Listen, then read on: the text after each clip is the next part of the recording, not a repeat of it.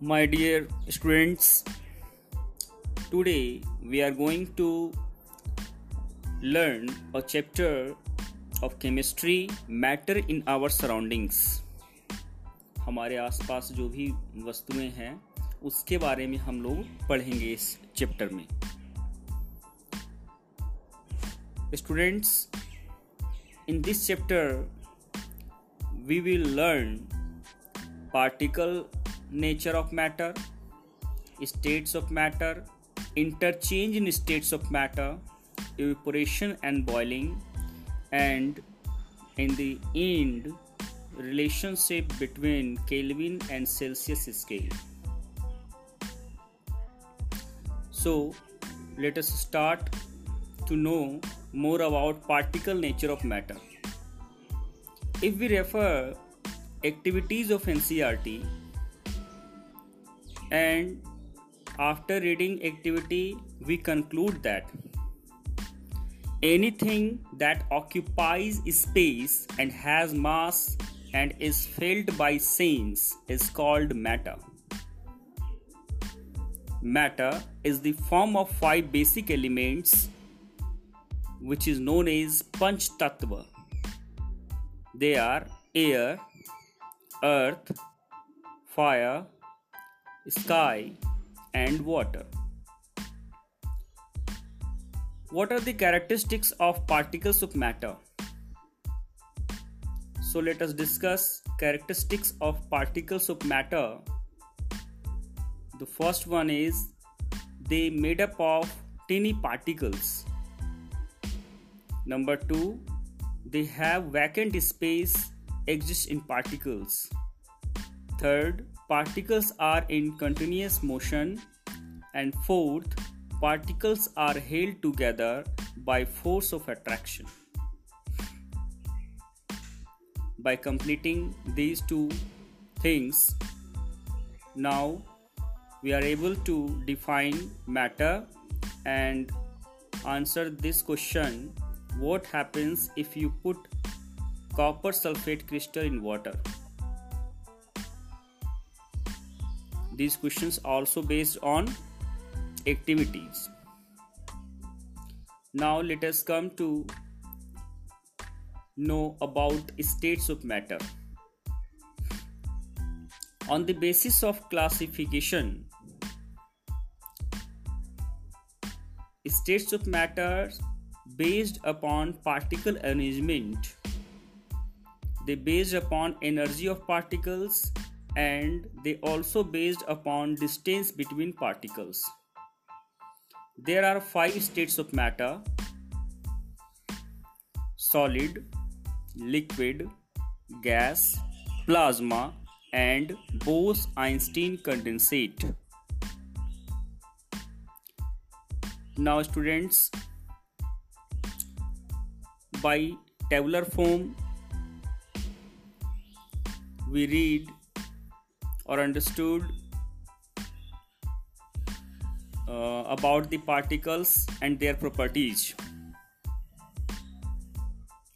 So in this tabular form, first of all we take 3 states: solid, liquid and gases. Now let us discuss one by one properties of these states. First, solid. Solid have fixed shape and definite volume. Second, liquid. Liquid has not fixed shape but fixed volume. And gases, neither fixed shape nor fixed volume.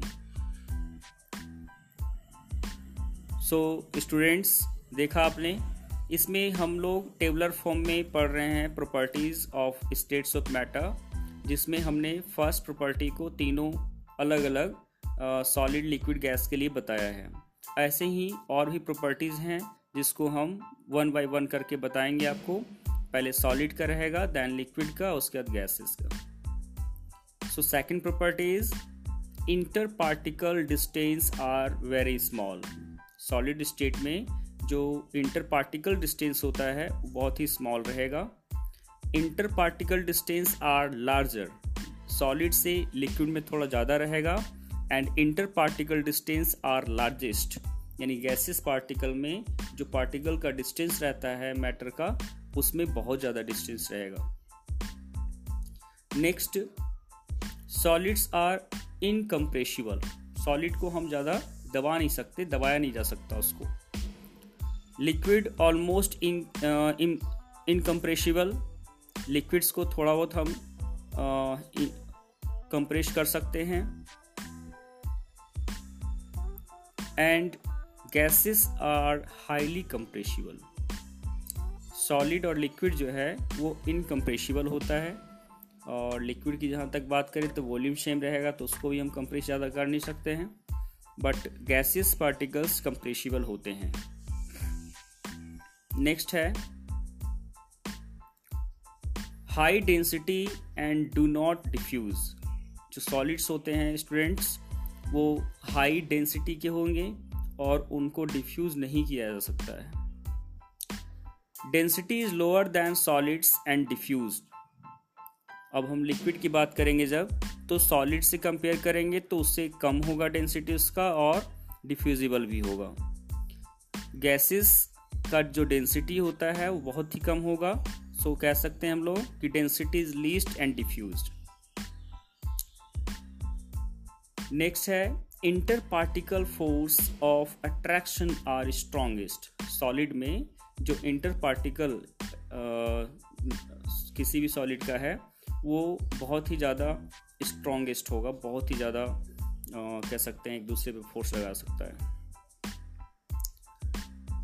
In liquid inter particle forces of attraction are weaker than solids. और अगर हम liquid की बात करें तो इसमें जो particles का जो स्ट्रॉन्गेस्ट है वो सॉलिड से कम होगा। Next gas, inter particle forces of attraction are weakest, और गैसेस में ये बहुत ही ज़्यादा वीक होंगे। Next, in solid constituent particles are very close packed. इसमें स्पेस कम रहेगा तो उसमें पार्टिकल्स बहुत ही क्लोजली रहेंगे। लिक्विड में constituent particles are less closely packed and in gases constituent particles are free to move about. Gases में फ्री रहेगा, कहीं भी मूव कर सकता है। इसके बाद हमारे पास दो और स्टेट्स हैं, plasma and Bose Einstein condensate. Plasma क्या है? तो plasma is an ionised gas. जो भी आयोनाइज्ड गैस है उसको हम लोग प्लाज्मा स्टेट में कैटेगराइज करते हैं। अब plasma is a very good conductor of electricity and is affected by magnetic field. Magnetic field उसको अफेक्ट कर सकता है और ये इलेक्ट्रिसिटी को कंडक्ट कर सकता है। Plasma like gases have an indefinite shape and an indefinite volume. जैसे हम कोई भी एग्जांपल लें आयोनाइज्ड गैस का, तो वो सारे ही आयोनाइज्ड गैस प्लाज्मा होते हैं, जैसे हमारे बॉडी के अंदर होता है। बोस-आइंस्टीन कंडेंसेट, इसको हम शॉर्ट फॉर्म में BEC भी कहते हैं दोस्तों। तो BEC is a state of matter that can arise at very low temperature. बहुत ही कम टेम्परेचर पर जो अराइज होता है उसको हम BEC कहते हैं। The scientist who worked with the Bose-Einstein condensate revised a Nobel Prize for their work in 1995. जिन्होंने BEC के बारे में, Bose-Einstein condensate के बारे में बताया है, उनको 1995 में नोबेल प्राइज दिया गया है इसके वर्क के लिए। The BEC is all about molecules that are rarely close to each other, even closer than atoms in a solid. ये भी हो सकता है कि ये इतने क्लोज हो कि सॉलिड से भी ज़्यादा क्लोज हो पार्टिकल्स उसके।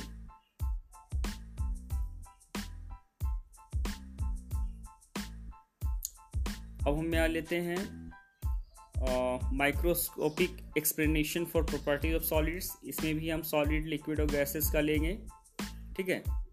तो सबसे पहले हम बात कर लेते हैं सॉलिड्स का, microscopic explanation for properties of solids. Solids की क्या क्या प्रॉपर्टीज़ है? तो हम कह सकते हैं कि solids have definite shape and definite volume because particles are locked in to place. जो पार्टिकल्स होते हैं बहुत ही क्लोजली पैक्ड रहेंगे, इसलिए हम कह सकते हैं कि सॉलिड्स जो है डेफिनेट शेप और डेफिनेट वॉल्यूम का होगा। दूसरा property, solid do not flow easily because the particles can not move या स्लाइड पास्ट वन अनदर। जो सॉलिड्स हैं वो फ्लो नहीं कर सकते हैं क्योंकि उसका पार्टिकल्स जो हैं वो काफ़ी क्लोज रहते हैं और एक दूसरे को अलाउ नहीं करते मूव करने के लिए। Third, solids are not easily compressible because there is little free space between particles. Solids के पार्टिकल्स के बीच में स्पेस ही नहीं होता है तो वो कंप्रेसिबल या उसको कंप्रेस नहीं कर सकते हैं। Now students, next microscopic explanation for properties of liquids. Liquids are not easily compressible and have a definite volume because there is little free space between particles. Liquid को भी हम लोग जो है ईजिली कंप्रेस नहीं कर सकते हैं, उसका डेफिनेट वॉल्यूम होता है क्योंकि उसमें भी लिटिल स्पेस यानी कि पार्टिकल्स है उसमें भी गैप कम रहता है। Liquid have an indefinite shape because the particles can light past one another. क्या है कि लिक्विड को जिस कंटेनर में हम रख देंगे उसी का शेप ले लेगा, ठीक है। Liquid flow easily because the particles can move या स्लाइड पास्ट वन अनदर। अब इसमें जो है फ्लैक्सिबिलिटी ज़्यादा रहता है तो लिक्विड जो है ईजिली फ्लो कर सकता है। नेक्स्ट हमारे पास था गैस, तो हम बात करते हैं प्रॉपर्टीज ऑफ गैसेस का, इसको एक्सप्लेनेशन की।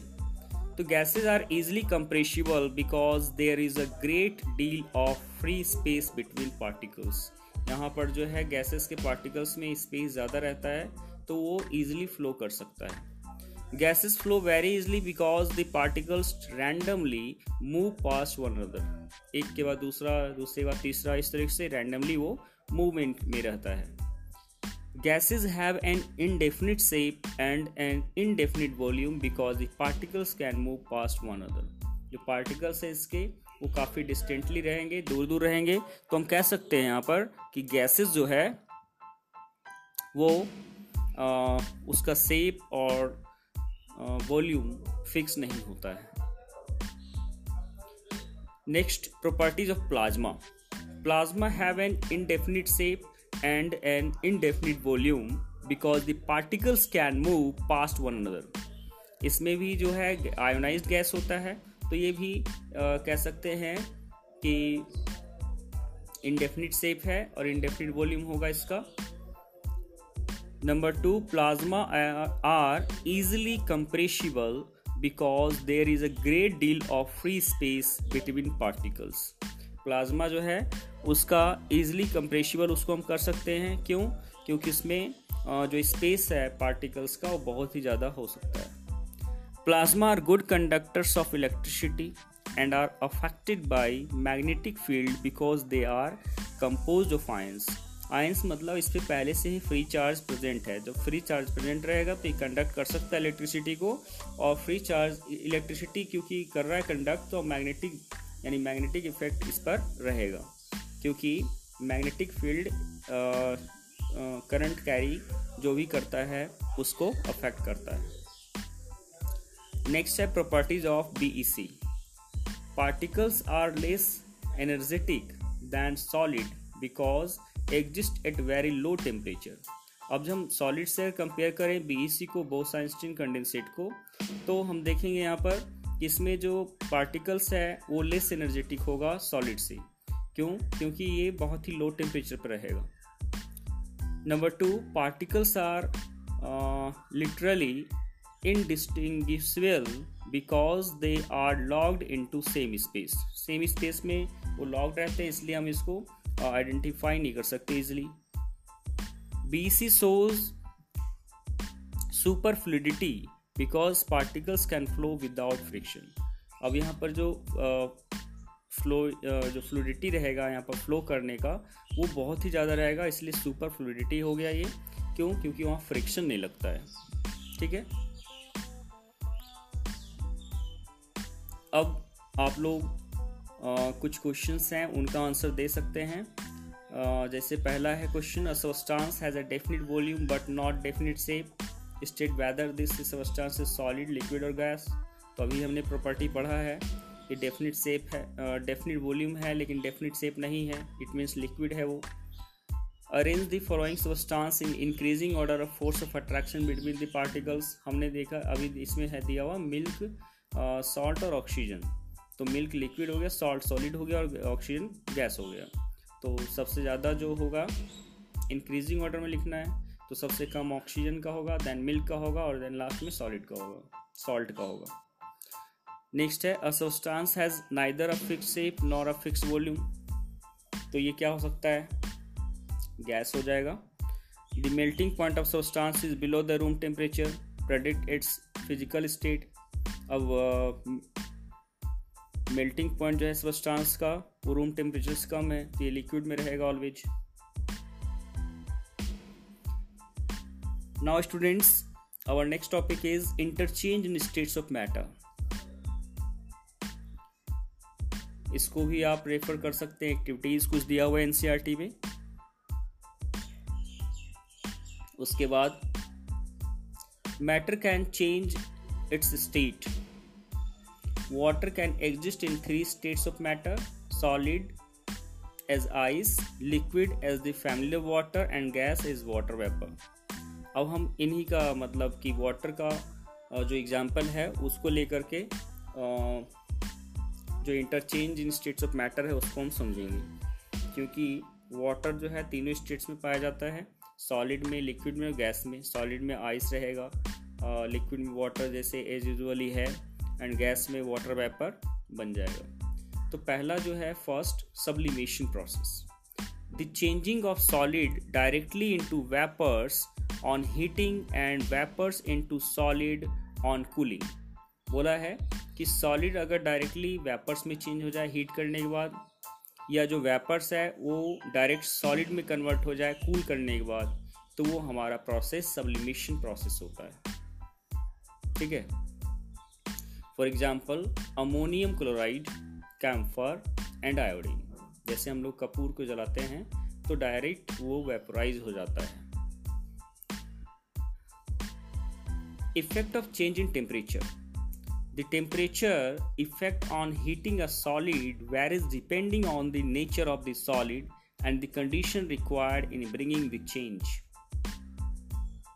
On increasing the temperature of solids the kinetic energy of particle increases, which overcomes the force of attraction between the particles, thereby solid melts and is converted to a liquid.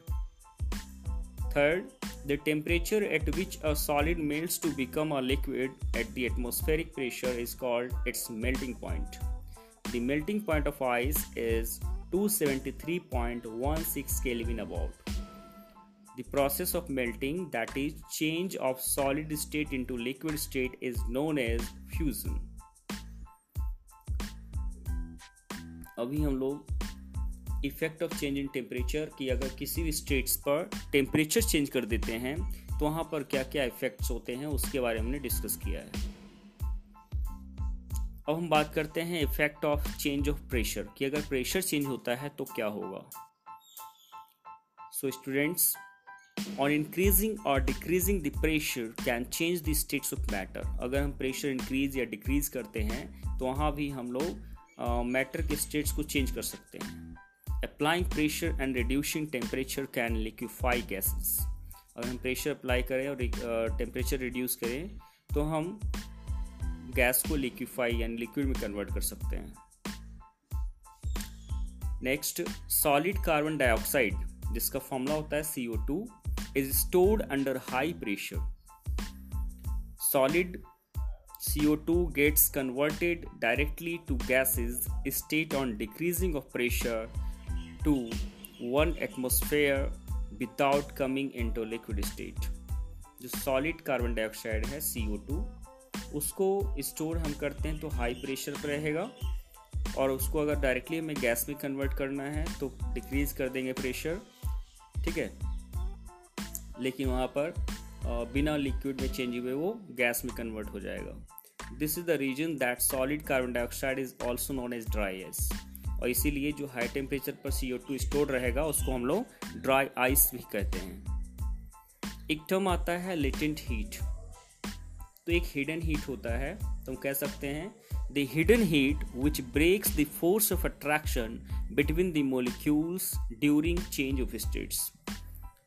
ठीक है कि अगर वहाँ पर किसी matter का state change हो रहा हो तो उस समय वो हिडन हीट जो फोर्स ऑफ अट्रैक्शन को चेंज कर देगा, ब्रेक कर देगा, उसको हम लेटेंट हीट कहते हैं। यहाँ पे दो टर्म आता है स्टूडेंट्स, फ्यूज़न और वेपोराइजेशन। तो फ्यूज़न में हम लोग कह सकते हैं कि heat energy required to change 1 kg of solid into liquid. ठीक है, यहाँ पर सॉलिड से लिक्विड में चेंज होता है फ्यूज़न में। एंड वेपोराइजेशन कह सकते हैं कि heat energy required to change 1 kg of liquid to gas at atmospheric pressure at its boiling point. कि किसी बॉइलिंग पॉइंट पर अगर हम 1 kg लिक्विड्स को गैस में डायरेक्ट कन्वर्ट करते हैं तो वो हमारा वेपोराइजेशन होगा। तो ये सब पढ़ने के बाद हम लोग कंक्लूजन निकाल सकते हैं। Thus we can say that pressure and temperature determine the states of a substance whether it will be solid, liquid और गैस। कि चाहे मैटर जो है हमारा वो सॉलिड का हो, लिक्विड का हो या गैस का हो, अगर हम लोग प्रेशर और टेम्परेचर उसमें चेंज करते हैं, ठीक है, तो उसका स्टेट जो है मैटर का वो चेंज हो जाएगा। देखिए स्टूडेंट्स, यहाँ पर अब कुछ क्वेश्चंस है, जैसे what is vapour, name the temperature at which the solid and liquid states of substance can exist together, what is the effect of pressure on boiling point, name any two substances which sublime, define condensation for any substance, why does the temperature remains constant during the change of states. तो ये सारे हमने अभी discuss किया है, उसका answer आप दें। नेक्स्ट है evaporation and boiling. Particles of matter are always moving and are never at rest. First property है ये। Next, at a given temperature in any gas, liquid or solid, there are particles are different at amounts of kinetic energy. अभी हमने दो properties लिया है। पहला तो particles जो है वो always move करता है किसी matter में, वो कभी भी रेस्ट में नहीं रहेगा। नंबर टू कि किसी पर्टिकुलर टेम्परेचर पर किसी भी गैस, लिक्विड या सॉलिड में जो पार्टिकल्स का काइनेटिक एनर्जी है वो डिफर करेगा। Third, in the case of liquids a small fraction of particles at the surface having higher kinetic energy is able to break away from the force of attraction of other particles and gets converted into vapor.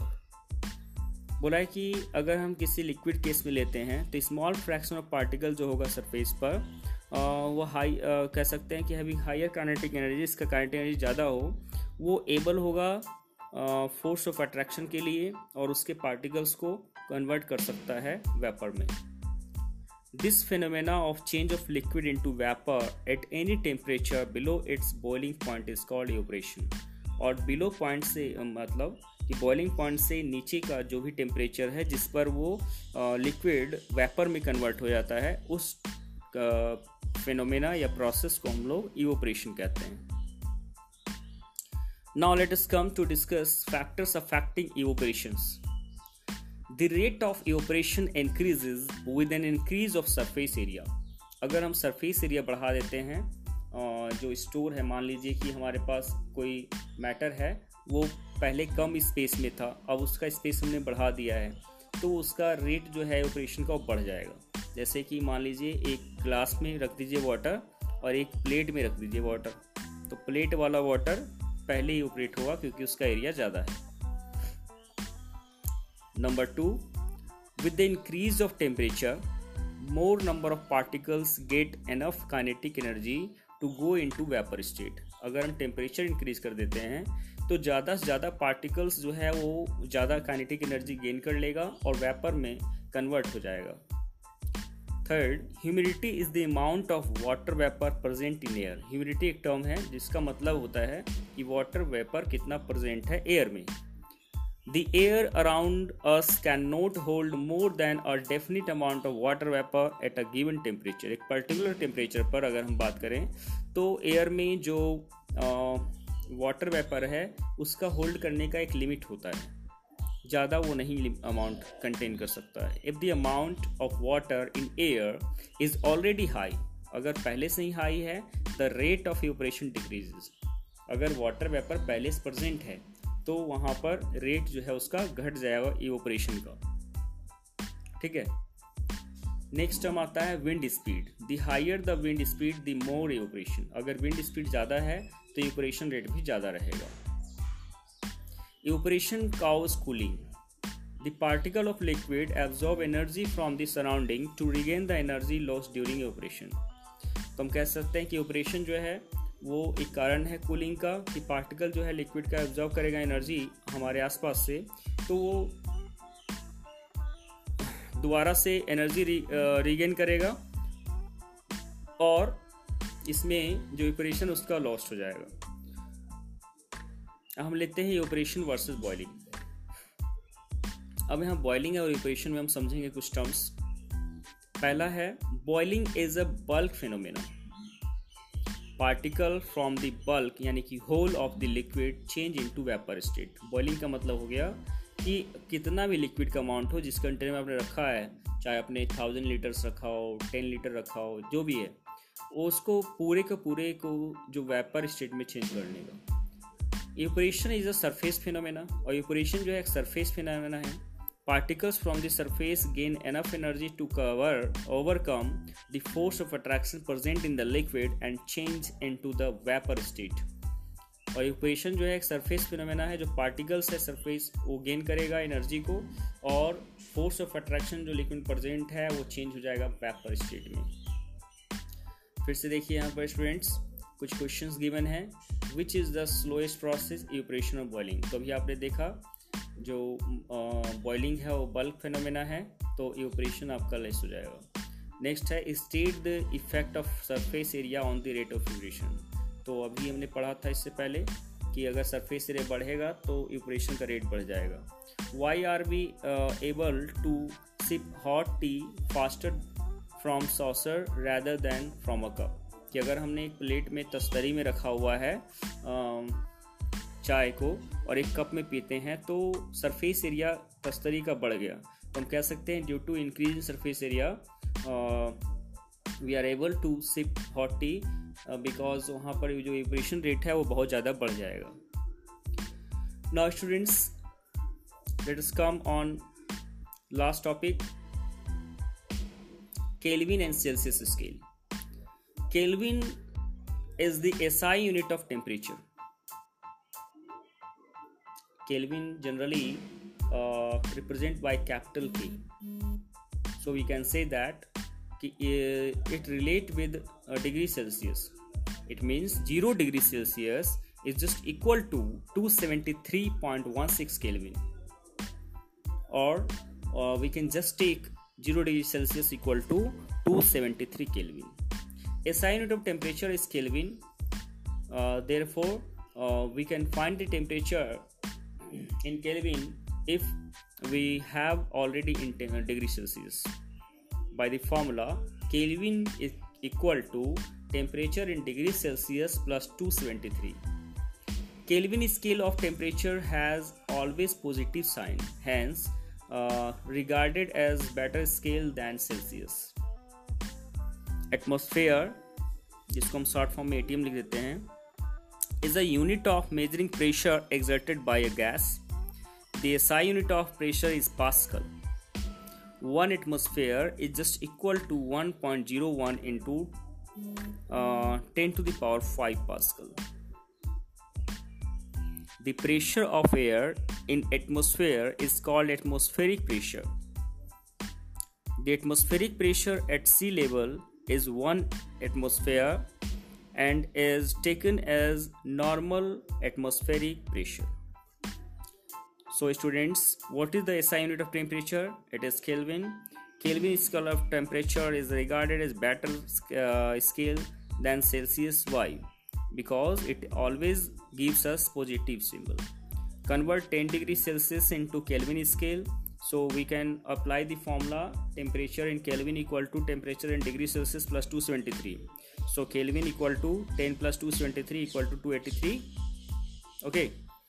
Now students, there are some questions for your practice. You must solve these questions in your notebook, and have you any problem, then send me. Okay. In next class,